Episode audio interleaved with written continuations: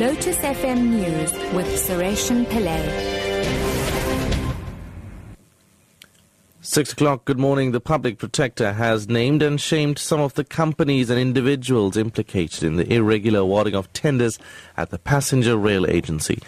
Thuli Madonsela has urged against ousted PRASA CEO Lucky Montana, former PRASA board members and friends and business associates of Montana.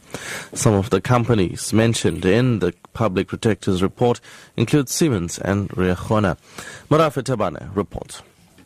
Madonsela named individuals and companies that were part of Montana's maladministration camp. The public protector found that Reacona and Katanga Cleaning Services companies were appointed by Montana without a transparent and competitive procurement process. Businessman Ezra Ndwandwe's name is also appearing in the 385 page report by the public protector. According to Madonsela, Ndwandwe was improperly appointed by Montana to provide consultancy work amounting to close to 11 million rand for 12 months.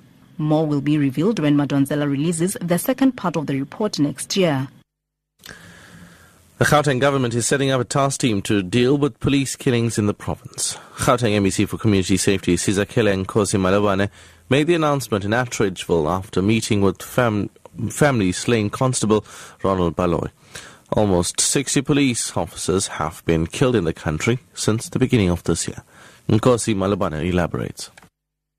I've called on all the police chiefs in Gauteng for the three metros, the traffic, the Gauteng traffic uh, police, as well as the provincial commissioner, that we need to form a task team that will um, deal decisively with the killing of the police, but also to investigate what are the reasons behind uh, the killing. The George municipality in the Southern Cape has shortened the table, timetable for the Go George bus service due to safety concerns. Several buses were set alight last week, allegedly by taxi operators. Municipal spokesperson Chantal Edwards closer. Services for certain buses are terminating at 7 p.m., while others um, have the final buses slightly earlier. In particular, the following will terminate at 7 p.m.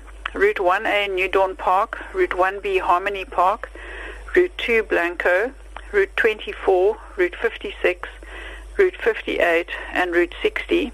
The final bus for all of those routes from the C- departing from the CBD will be 7 p.m. And finally, the British government is due to unveil the details of its latest proposals to tackle illegal immigration, including a six-month sentence for the new criminal offence of illegal working. The BBC's Daniel Sandford reports. The immigration bill, which should be published before Christmas, will include a criminal offence in England and Wales of working illegally. We have now learned that the maximum penalty will be six months in prison and an unlimited fine, as well as the possibility of wages being seized as proceeds of crime. Business discovered using illegal workers will no longer be able to claim they didn't know a particular employee was not allowed to work. They'll have to show that they carried out proper checks before taking them on. Top story at 6 o'clock. The public protector has named and shamed some of the companies and individuals implicated in the irregular awarding of tenders at the passenger rail agency. I'm Sureshan Pillay. Your headlines in half an hour. News breaks up